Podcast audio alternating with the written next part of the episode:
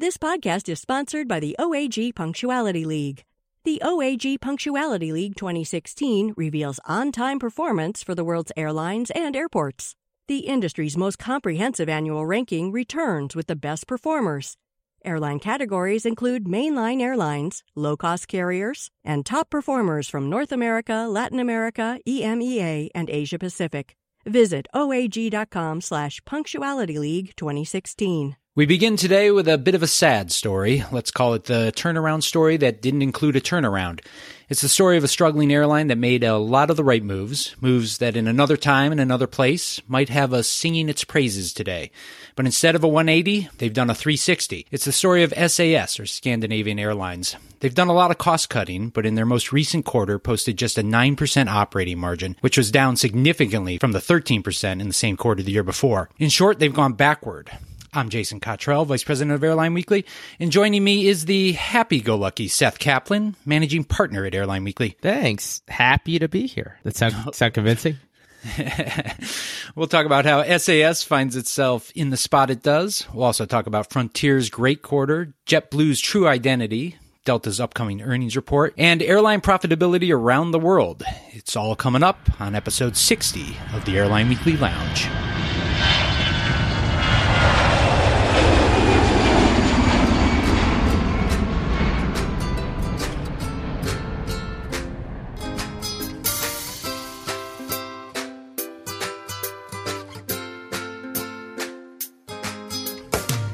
Thanks for joining us. We're talking about SAS, who recently reported their earnings for the August to October quarter.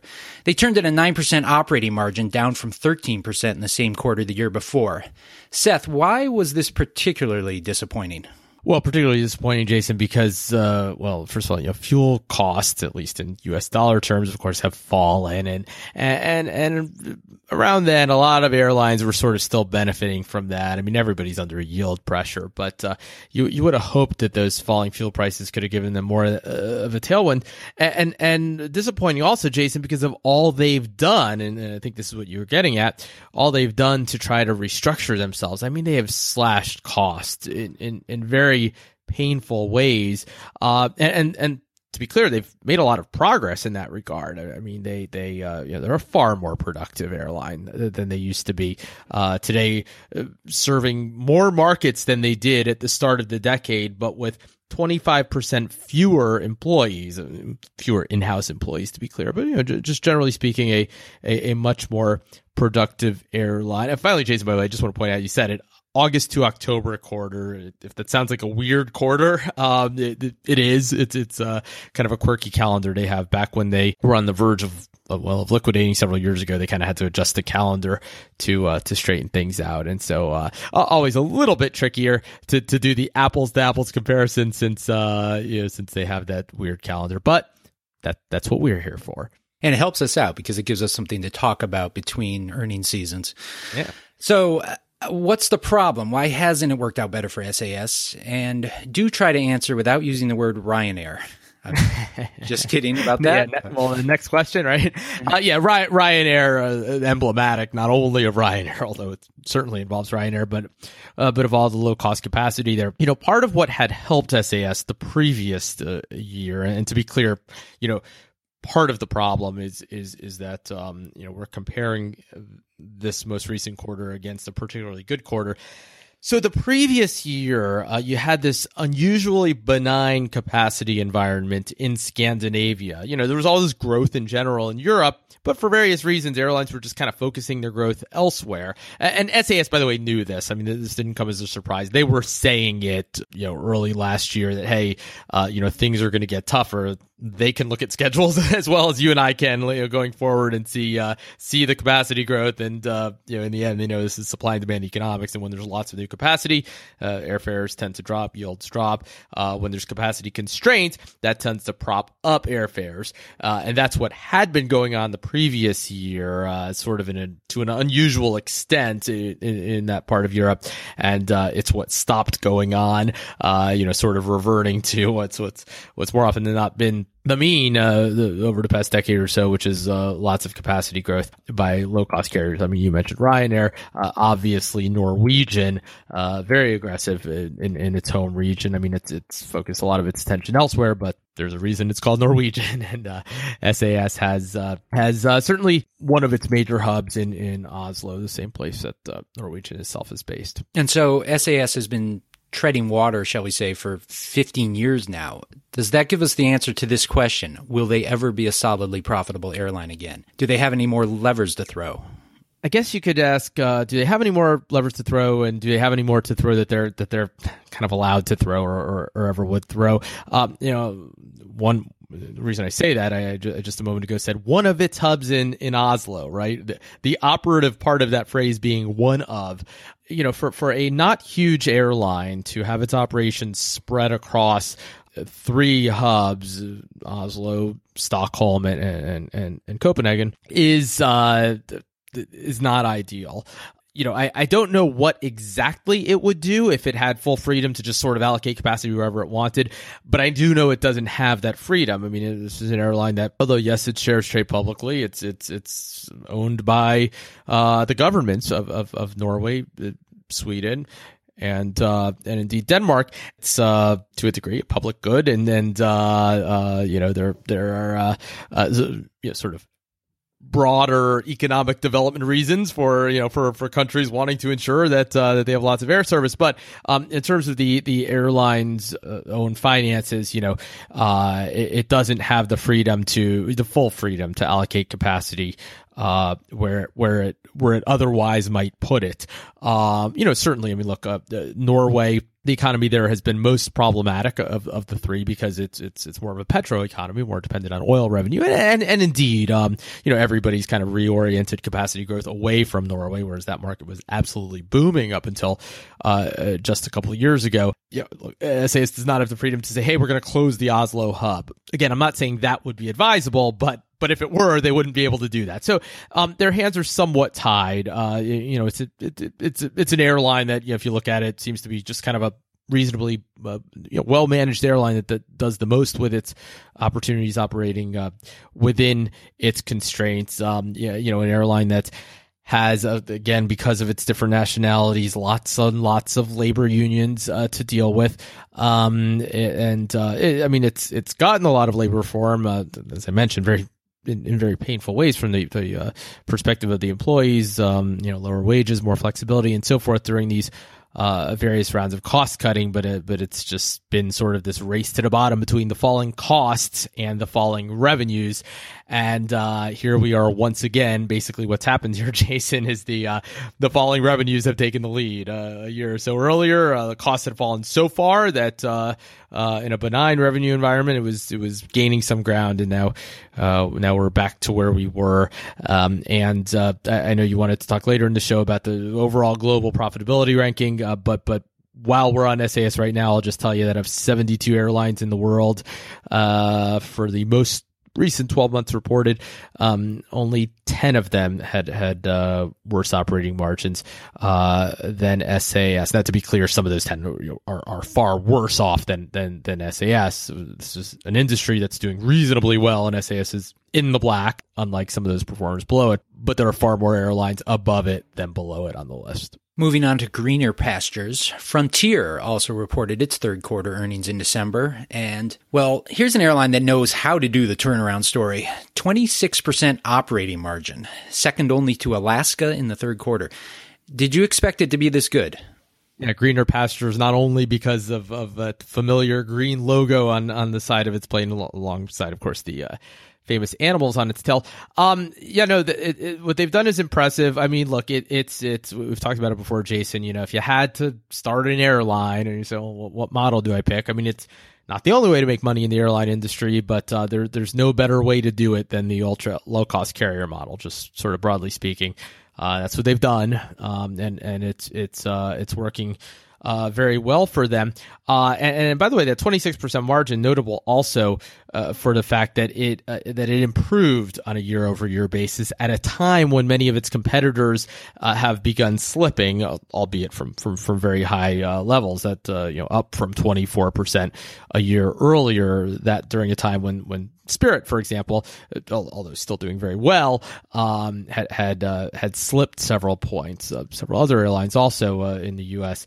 Uh, more than not, in fact, uh, you know, slipping from from their heights so yeah, it it, it uh, you know not I'm not surprised to see it doing well, but uh, for an airline that sort of has gone into and out of a lot of markets in recent years, uh, you know, it made a lot of changes very quickly uh, certainly heartening to see confirmation that that in fact uh, what they're doing is working for them. Uh, should say also, Jason, that that it is an airline that that tends to have rather dramatic peaks and valleys seasonally, and so you know we'll we'll we'll see what their their fourth and then first quarter uh, calendar quarter look like when those numbers emerge, and it takes longer because they're they're they're a private airline. They don't uh, do earnings calls and so forth. So it's just sort of when the numbers stream out from uh, from the government, and, and we have a chance to analyze them. But um, you know, I wouldn't be surprised to see that. You know, whereas as you mentioned, they're at the very top of the industry for the third quarter, uh, uh, just a notch below Alaska. Um, that you know they're not in quite that place in the uh, in the fourth and the first quarter because on, on a year round basis, although they're doing well, uh, they don't stand out quite as much on a year-round basis uh, as they do in, in the third quarter typically. Two quick follow-ups. What do you think of Frontier's strategy going forward and what about the IPO? Yeah, well, taking the second part first, since I mentioned a minute ago, I said they're they don't trade publicly well. Um, if if uh, reports in the New York Times are, are, are correct, following up on a report last year by Bloomberg uh, that they're preparing an IPO, uh, with you know that that will soon change, and it wouldn't be any surprise. I mean that this is uh, this is the template. You know, Indigo Partners comes in, uh, turns around an airline, and then eventually takes its shares public. It's what it did with Spirit it's uh, what what it's attempting to do with Frontier, and and uh, you know certainly looking at those numbers, you'd have to think that there'd be uh, a fair amount of investor appetite for uh, for an airline that's that's doing as well uh, as this one is doing. And um, yeah, going forward, I mean, it, look, the, the, this is in some ways a more challenging environment uh, for for the moment for ultra low cost carriers. We've talked about this before, sort of the the fare compression, the fact that uh, airlines that try primarily to win on price uh, actually find it a little more difficult in an environment like this, where, quite frankly, you, you know, you you you can no longer attract people who don't really want to fly your airline uh, as easily on price alone because a couple years ago somebody might have flown uh, the, an ultra low cost carrier who didn't re- really want to fly it because it was hundreds of dollars cheaper uh, than another airline, you know, JetBlue or, or, or whoever. Um, well, when JetBlue is advertising $39 fares, by definition, you cannot be hundreds of dollars cheaper than JetBlue, and that's the situation we're in. Now, Frontier um, sort of got ahead of that by by beginning already a year or two ago, uh, perhaps even without yet knowing what, what exactly was going to happen uh, with the environment, began differenti- differentiating themselves by calling themselves low fares done right. So, I mean, they're very clearly an ultra low cost carrier, unbundled product, the rest of it. Um, but you know, they do certain things. You know, they'll they'll pour you a, a, cup of water and, and not charge you for it, even though they will charge you for you know for a soft drink or, or, or coffee, for example, uh, as well as you know, not to mention obviously alcoholic beverages and the rest of it. So so um so they're trying to position themselves as as uh you know something more than a no frills airline. They they all also even though they've unbundled, they offer they offer bundles uh, where you can pay something more and get all kinds of uh, things included, you know, extra legroom seats and, and and that kind of thing. Having said all that, again, on a relative basis, you know, not the very best environment for airlines like these in terms of uh, the, the margin gap between them and the other airlines. You know, on an absolute basis, just just hard to imagine um, anybody having a problem with the uh, with the kinds of numbers that uh, Frontier is putting out, uh, and just you know over over the decades, you know, what kind of airline would you rather be? Probably one with uh, with, with a very competitive cost structure, which uh, which they indeed have. So you so uh, you, generally speaking, you have to feel pretty good about their future. Let's take a moment to thank our sponsor, the OAG Punctuality League 2016. Learn more at oag.com slash punctuality league 2016. For the next question, I'll turn to our cover story from January 2nd. It was about JetBlue's recent upswing since 2014. We've discussed this on the show before, but looking forward, JetBlue seems to be doing everything. And I don't mean that in a great way. They're flying domestically and internationally. They're chasing leisure traffic, chasing business traffic. They've been densifying seats, charging for bags, and at the same time pursuing Mint, their lie flat product. They compete with Allegiant and Spirit. They also compete with Alaska and Delta. They seem to be doing everything, which is good on a hockey rink, but is that a strategy that can work in business? And do you need to be one or the other? Great question. Yeah, it, it, you know that that middle ground. Um, you know, we've uh, I think, think we did a cover story a few years ago. We called it you know caught in the middle or something like that, and we talked about airlines around the world that sort of tried to be everything to everybody. Uh, and, and no question, there are some of them uh, that that are examples of what not to do. You know, Air Berlin comes to mind, Virgin Australia.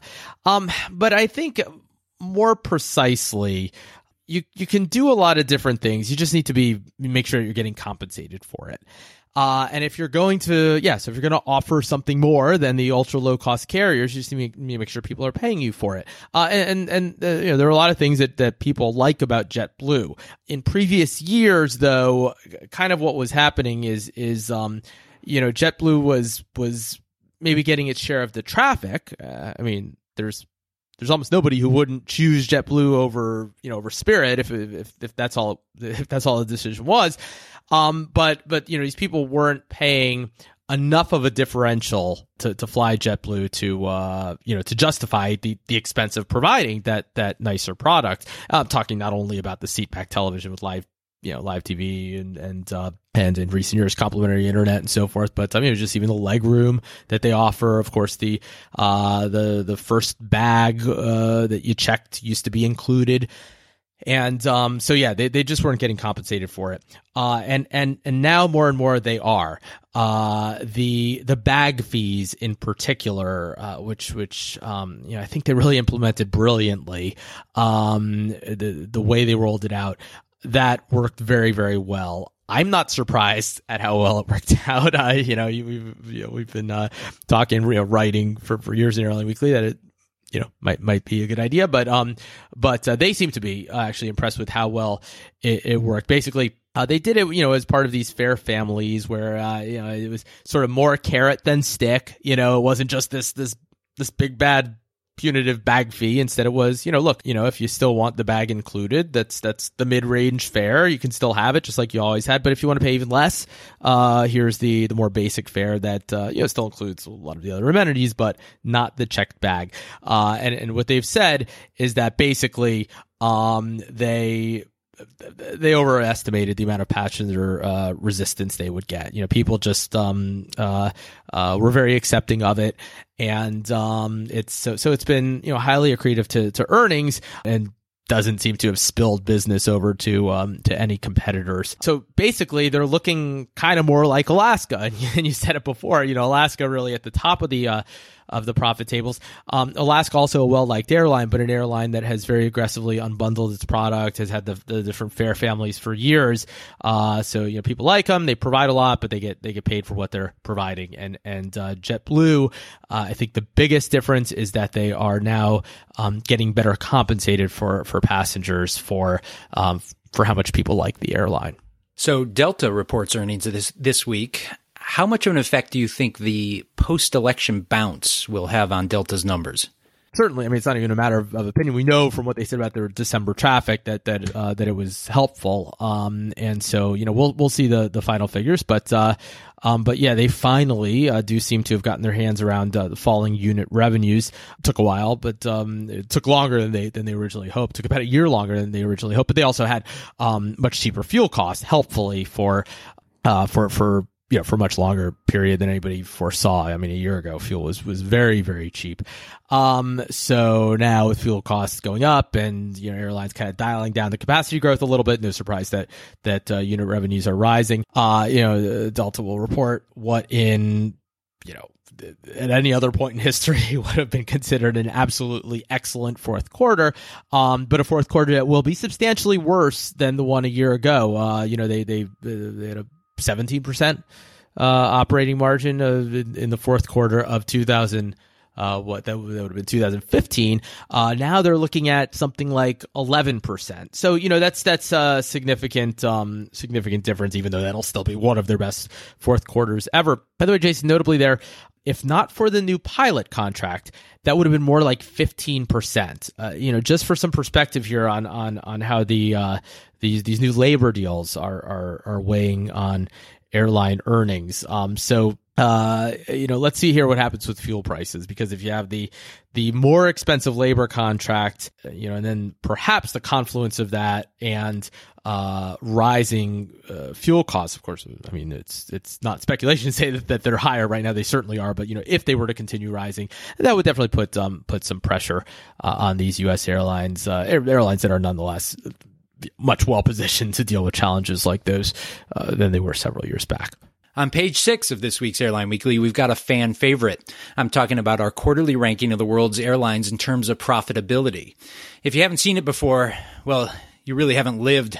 It looks like a glorious spreadsheet. And to nerds like us, it's a beautiful thing. And on this spreadsheet, we've got four columns ranking 70 airlines by profitability in different ways revenue, net profits, net margin, and our favorite, operating margin. And for simplicity's sake, we're going to focus on that column today because operating margin is the best way to compare airlines of different sizes. And I should add, this ranking is for the last four quarters reported, so it doesn't include the fourth quarter of 2016. So starting at the bottom of the list, Seth, TransAsia, negative 30% operating margin. Whoa. Yeah, and that's why they're they're not in business anymore. Uh, you know, two fatal crashes, uh, the you know, some other commercial issues too, but uh, you know, a smallish airline that was just trying to to find its footing to begin with. The surprise is probably that it lasted as long as it did after the uh, after the second of of those two crashes. Second from the bottom is Nok Air at negative fifteen percent. Yeah, kind of, kind of a more, more interesting discussion in TransAsia because you know no no, no horribly obvious uh, reasons for that. An airline, if you look at it, seems uh, seems viable. Although you wonder how much longer it can keep uh, uh, putting up numbers like that. I mean, I guess part of the answer is as, as long as it's it's uh, shareholders, which include Thai Airways, by the way, uh, Nok Air being a, a low cost carrier in Thailand. Uh, Thai Airways, one of his backers, you know, how, how long they're willing to keep, um, presumably pouring capital in. This is, uh, an airline that has had its moments in the sun. It's had breakout quarters here and there, but has, has struggled to ever really get on its feet on a, on a sustained basis. Uh, this is a part of the world where you've got mighty low cost carriers in the marketplace. You know, AirAsia, of course, has a has a Thai unit, just just um uh, just a lot of capacity. But you know, you would want to see it doing better than it uh, has been doing, especially in an environment right now where Jason um Thailand has had its its its rough moments in terms of uh, political strife and so forth, but uh, you know at times terrorism lately it's it's uh, been you know relatively okay there. Uh, um, you, you, know, you, you kind of wonder for an airline that's kind of vacillated between different fleet strategies and tried some different things if it if, if it if it if it can't figure it out at this moment in time, um, you know what's it uh, what's it going to do next? Because uh, yeah, not not uh, not good when you're the the least profitable airline on the list other than one that, that no longer exists. Should point out, by the way, Jason, that the, of course there are airlines that um, don't appear on this list at all if they don't publish any kind of sort of believable audited uh, financial figures. So, you know, Air India is not on this list, for example. Also near the bottom, Pegasus, Turkish, and Kenya. We've talked about them a lot, so we'll move on, move up the line a little bit. How about this one? Asiana at 4% operating margin. That's well below Korean Air's fairly respectable 9% margin What's the big reason for the separation? Asiana had a lot of uh, just problematic markets. Um, the, good news, Jason, is that, and again, remember, we're talking about the most recent 12 months reported, which for most airlines is uh, October of 2015 through September of, of 2016. So the good news is that if you look at just kind of the most recent quarter, um, that converged. Uh, you know, Asiana is, is um, uh, sort of started very aggressively uh, chopping routes that weren't working, um, using its low cost unit to to to do some uh, some things that it thinks are are uh, are most appropriate, and um, and so they uh, seem to be acting with a lot of urgency, uh, and so sort of what they're what they're attacking right now uh, speaks a lot to uh, what they hadn't been doing. But this is an airline, actually like Korean Air, that's that's burdened by a heavy debt load. I mean, there there's uh, um, there's there's a lot of restructuring to be done there, not only sort of on an operating basis, but just uh, in terms of the, the the company. And and it'll be interesting to see what happens in that market. You know, Korean Air, by all appearances, is is uh, is likely to form a joint venture with uh, with Delta, and, and, that'll really pressure Asiana because uh, it's it's not as if Asiana is then likely to go out and, and form a joint venture with well United would be would be the uh, the obvious one because because the whole point is United has a joint venture partner in that part of the world in, in All Nippon Japan. American uh, has one with its partner Japan Airlines. Um, the reason Korean Air is so interesting to Delta is, because Delta doesn't have a partner in in, Japan. So uh, in that regard too, it sort of leaves leave Asiana um, a little bit uh, a little bit more out on a limb uh, than than it is right now. But again, give them credit. At least they do seem to understand what they're facing, and be taking steps and taking steps uh, in terms of their network, most prominently. Uh, but not only their network, talking also about a premium economy cabin, which probably makes sense for them and so forth uh, to to address the situation. Also in the bottom half is Mexico's Interjet at 4%. Mexico has been enjoying a bit of an airline renaissance lately, and you look at Volaris and Viva Aerobus at 14% and 18% respectively, way up near the top of the list. It seems that Interjet is missing the renaissance. Yeah, you know, they're they're um another one of these airlines. I mean, kind of like what we said about uh, JetBlue before. That for a while as an airline people liked, but you know they weren't really getting compensated for it. Uh, Interjet, sort of a very highly bundled kind of an airline. You know, lots of legroom for everybody. Uh, sort of an uh, amenity laden airline that, um, sure, people fly it rather than the uh, the the ultra low cost carriers that you mentioned, Volaris and Viva, but they're not really compensating it for the differential in its uh, product. Look, they went out and, went out and got Russian uh, Superjet SSJ 100s, uh, which first of all, just broadly speaking, you know, the, these well, again, here's a JetBlue parallel. The the E190s that JetBlue bought. I mean, they found some applications for them, but that is hardly um, a, a, driver of their profitability. They struggled for a long time to to to, to find productive things to do with those aircraft. So, just generally speaking, uh, low cost carrier, you know, looking for low unit cost, buying smallish aircraft, which just by definition have higher unit cost, you know, hasn't generally been a winning strategy. And then more specifically, uh, I mean, they're they're the only notable you know Western carrier to have uh, to have bought these jets, um, which have uh, had their operational issues so far. I mean, they you know may turn out in the long run to be okay, but just seems like a relatively undisciplined thing to have done. There's a reason why most other uh, Western carriers did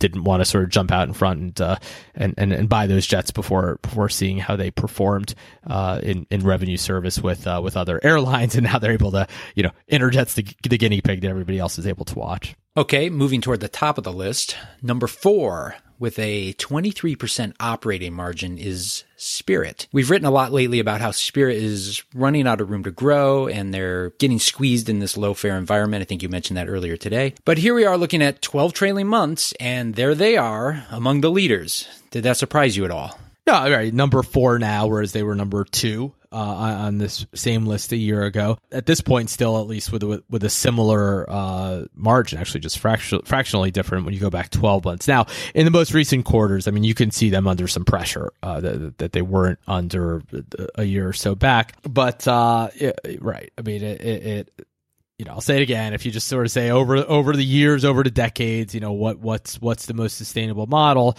Um, it's been the low cost model. You know, Spirit is up there with uh, well, you know, here we go. Among the, you know, I'm looking at the top of the list here. You know, uh, Allegiant, Ryanair. Uh, yeah, then you get Alaska.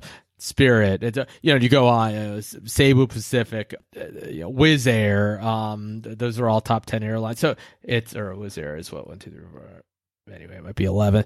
Uh, but, uh, but, you know, I mean, it, it dispro- you know, then there's Viva, you know, disproportionately near the top. Now, among them, I mean, there's Delta very high on the list at, I think, number 12, um, and, and so forth. So, so, uh, and, and we mentioned already, JetBlue doing very, very well. Uh, you know, Southwest doing very well. More than one way to make money is in the airline industry, as I said. It's, uh, disproportionately, uh, you the, the ultra low cost carrier, uh, and more broadly, the low cost carrier model has been the way to do it. This environment is not uh, relatively the best one for them. And the question is, is there something easy they can do about it, or do you just kind of wait for things to improve? Now, the interesting thing here is that, you know, you have Frontier, which we talked about earlier, sort of, uh, sticking with very much sticking with the ultra low cost model sort of taking the largest airplanes it can um you know the lowest unit cost and everything just sort of accept accepting that look yeah there are going to be some challenges but we're not going to change who we are uh, uh, that is to say, you know, beyond the changes that they've already made. Whereas Spirit, you know, is saying, well, we don't know if we want those A321s anymore. You know, maybe take smaller aircraft. Uh, you know, maybe not go into the biggest, highly competitive markets. Instead, focusing more on on you know uh, markets like you know Akron and so forth. Or just less other competition. Uh, so the question here going forward, and it's an interesting one, Jason, is are they overreacting? You know, should they just accept that, look, yeah, you might not have the same differential between you and everybody else, but you know, being near the top of the list is still a good place to be. And that sometimes, you know, doing something is worse than doing nothing. Uh, you know, you, you can actually hurt yourself. You know, is, is, is that the case? Or, uh, are they right to be taking, uh, some of the, the, uh, uh, perhaps I would say surprisingly bold steps that they're taking that they that they are taking for an airline that you know by most standards is is still doing uh, rather well. So uh, you know we don't know the answer yet. It'll be an interesting thing to watch here uh, going forward. But uh, they they they are certainly making some some rather big changes uh, for an airline that's that's uh, that that's still doing uh, reasonably well. And I don't mean to overstate that. I mean, look, ninety percent of what they're doing is still, you know, they're still an ultra low cost carrier, still the highly unbundled product, and and and all the rest of it. Uh, uh, so yeah, we'll we'll see. And uh, number one on the list, the most profitable airline for twelve trailing months was Allegiant with its thirty percent operating margin, which is just astonishing. I mean, thirty percent. That's for a year, not for not for a quarter. Uh, my question: A year from now, will Allegiant still be atop the list? Can they keep it going? Well, I think they will. Uh, really, uh, because of a simple mathematical reason, which is that they're they're they're so they're so much higher than anybody else. You know, Ryanair is number two at twenty three percent, fractionally better than uh, than the merged Alaska and Virgin, and so it's just when you're that much higher, um, you know, as you slide things forward quarter by quarter, I mean, it would take Allegiant slipping a lot, and one of those other airlines that's that's right below it, Ryanair, Alaska Spirit, um, uh, you know, Southwest not too far behind it, JetBlue, you know, doing so much better. So, um, so in that case, um, I would bet just for very simple mathematical reasons that yes, it it uh, stays there. If it, if it, was just uh, you know a question of of uh, a percentage point or two or fractions thereof, then uh, that then it would be a uh, a tougher call. You drill down more and see what's what's going on at, at Allegiant. Uh, you know, they too are in this environment that that we discussed. Um, but it's a little bit different because their network is just much less exposed to other airlines. I mean, it's changing somewhat, but, you know, a lot of people flying Allegiant are flying it not only because of, of its very low fares, but also just because it, it's it's the only way to fly nonstop from, you know, the small city where they live to Las Vegas or Orlando or, or the leisure destination they want to go to. So that's a little bit different from somebody who's flying you know, Spirit from Chicago to Dallas, uh, and you know there are other airlines serving the market nonstop, and you know the, the the, the main reason why Spirit is is is price. So um, Allegiant's Network maybe a little bit more durable in an environment like this. Uh, yeah, hard, hard to uh, imagine them slipping into second place just because of of what a big lead they have. And in this case, the top of the list means the end of the show. We'll be back next week with another episode that will, I'm sure, include discussions about Delta's earnings report, the first of the season. Try to control your excitement, Seth. Until then, for Seth Kaplan, I'm Jason Cottrell. Thanks for joining us in the Airline Weekly Lounge. This podcast has been sponsored by the OAG Punctuality League. Learn more at oag.com slash punctuality league 2016. You know, I flew Allegiant last week.